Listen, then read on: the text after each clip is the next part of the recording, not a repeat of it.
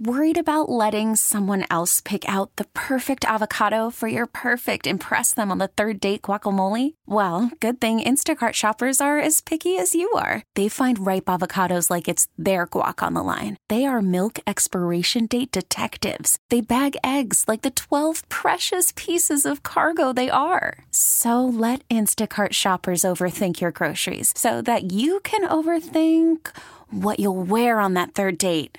Download the Instacart app to get free delivery on your first three orders while supplies last. Minimum $10 per order, additional term supply. Talking with Heather Kenyon at the Weather Service. Heather, uh, first of all, how much longer is the nice weather going to last us? Well, really, the nice weather and those warmer temperatures have ended on Saturday. So today, Sunday, we're going to see highs only in the upper 30s today. Now, then what happens? Uh, we're, we're going back to winter, I understand. Yeah, so it's going to remain uh, seasonably cold, uh, or will feel cooler uh, than definitely the last few days. And we should, sh- could see some scattered snow showers at times uh, through the work week. Now we had an unusual warm spell in February. I, I, how how uh, how does that fit in with when you look at the weather overall? Do we normally get this kind of weather in February that we just finished finished with?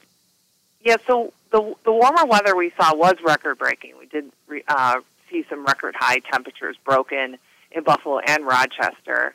Um, we can get warm in February, but uh, we uh, tend to stay, you know, in the in the mid to or low to mid uh, 30s during the month of February. So it is it was rare that we got to that uh, those high temperatures. Now we are back into the cold temperatures. How long is this going to last? We, do we have a chance of getting warm again? Um, we do, uh. Yeah. So this week, mainly through the work week, we're going to um, stay um, near to slightly above normal, um, but then we could see a warm up uh, going into late February. Heather, thank you so much for the time this morning. Okay, you're welcome. We really need new phones. T-Mobile will cover the cost of four amazing new iPhone 15s, and each line is only $25 a month. New iPhone 15s? Only at T-Mobile get four iPhone 15s on us and four lines for 25 bucks per line per month with eligible trade-in when you switch. Minimum of four lines for $25 per line per month with auto pay discount using debit or bank account. $5 more per line without auto pay, plus taxes and fees. Phone fee at 24 monthly bill credits for all well qualified customers. Contact us before canceling account to continue bill credits or credit stop and balance on required finance agreement due. $35 per line connection charge apply. Ctmobile.com.